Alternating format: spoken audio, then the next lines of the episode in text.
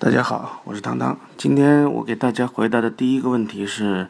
关于扭力梁式悬挂能不能做四轮定位的问题。因为有一位网友问到，到底这个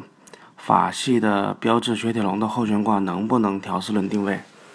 其实这个问题是这样的，之所以扭力梁它不能调整四轮定位角，是因为它上面完全没有可调的这些螺栓。独立悬挂之所以可调啊，或者前悬挂大部分是麦弗逊的嘛，它之所以可调是因为上面有调整螺丝，它可以把它松了之后，把定位角校准之后再把它紧上，包括前束角它也有这个在那个转向拉杆上面也有可调的这个螺栓。但是到了这个扭力梁的后悬挂上，它完全没有，因为它都是一体焊接的，所以它没法去调整它的定位角。所以通常来说，这也是提高经济性的一种做法吧，就是当采用扭力梁后悬挂的车，那么后轮的这个定位角是不用调的，因为本身它的连接刚度也比较高，并且它是后轮，它的车轮也不容易发生位移。如果说在遇到重大的这种事故或者是冲击或者撞击的情况下，那也只能是整个更换这个后扭力梁。当然还有一种办法，就是可以用液压去校准，但是这种通常不提倡这么去做，所以这个当时原厂的设定就是这样的。第二个问题呢，是一位名叫 QQ 的网友提的关于奥迪 A1 和 A3 应该选哪个合适的问题。因为他比较喜欢 A1 的外形，然后呢觉得 A3 呢偏大，他喜欢小一点的车，也考虑过奔驰的 A180 宝马一系，然后最后是纠结于奥迪 A1 和 A3。 其实这两个车挺好选的，如果说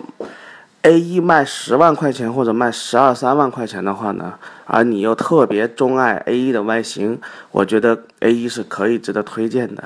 当然这是不可能的，因为 Polo 可能都得卖到这个价钱。那么这 A1 跟 A3 放在一起，这两个车简直就是两个时代的这个车的差距。虽然可能你更钟爱 A1 的外形，或者觉得 A3 略大，但是从各方面的性能来说， A3 都要远远强于 A1。 这个在你真正买了它之后，在你日后使用了它之后，你会逐渐会体验的很明显的。因为你目前开的是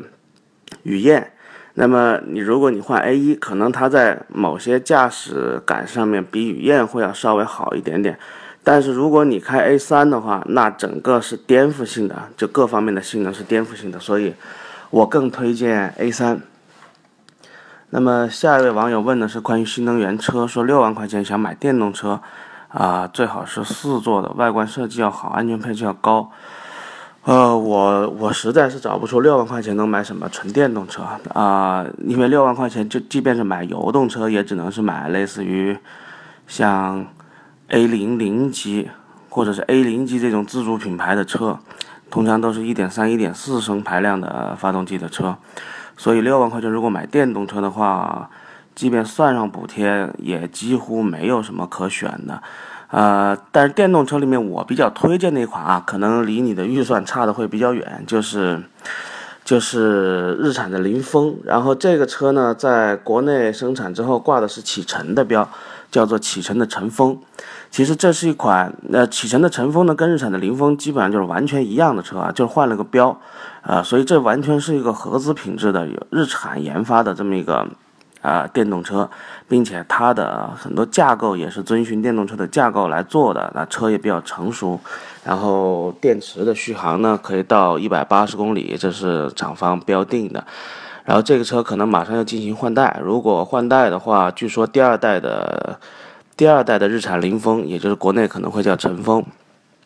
的续航里程可以达到500到600公里，所以这款车是比较值得推荐。算完补贴之后，这款车的市场售价大概是在16万块钱左右，所以已经跟一个比较主流的 A 级车的价格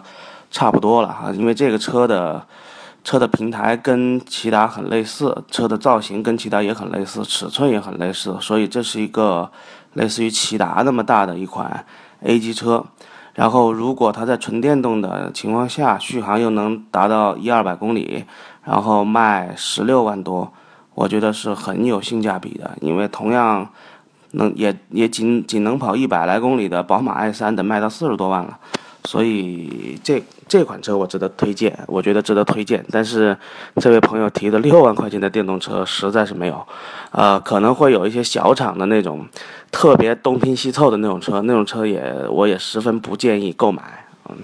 然后最后一个问题，网友提的是他的标致2008买了1年半，跑了15000公里，但是每次挂3档4档的时候深踩油门，然后车门就会响，会有异响，然后挂了5档又没事儿了啊，所以具体他不知道是什么原因。其实像这种情况，如果你挂3档4档响，5档又不响的话，那很有可能是共振，因为在这几个档位上，它发动机的转速和发动机的负荷是不一致的，那可能刚好它的这个共振点就位于你挂3档4档的时候，在某一个转速区间内产生的一个共振点。但是到底是什么共振，这个需要具体的去听，然后去体验，去判断。可能你听的感觉像车门的共振，但是不一定是由车门发出来的。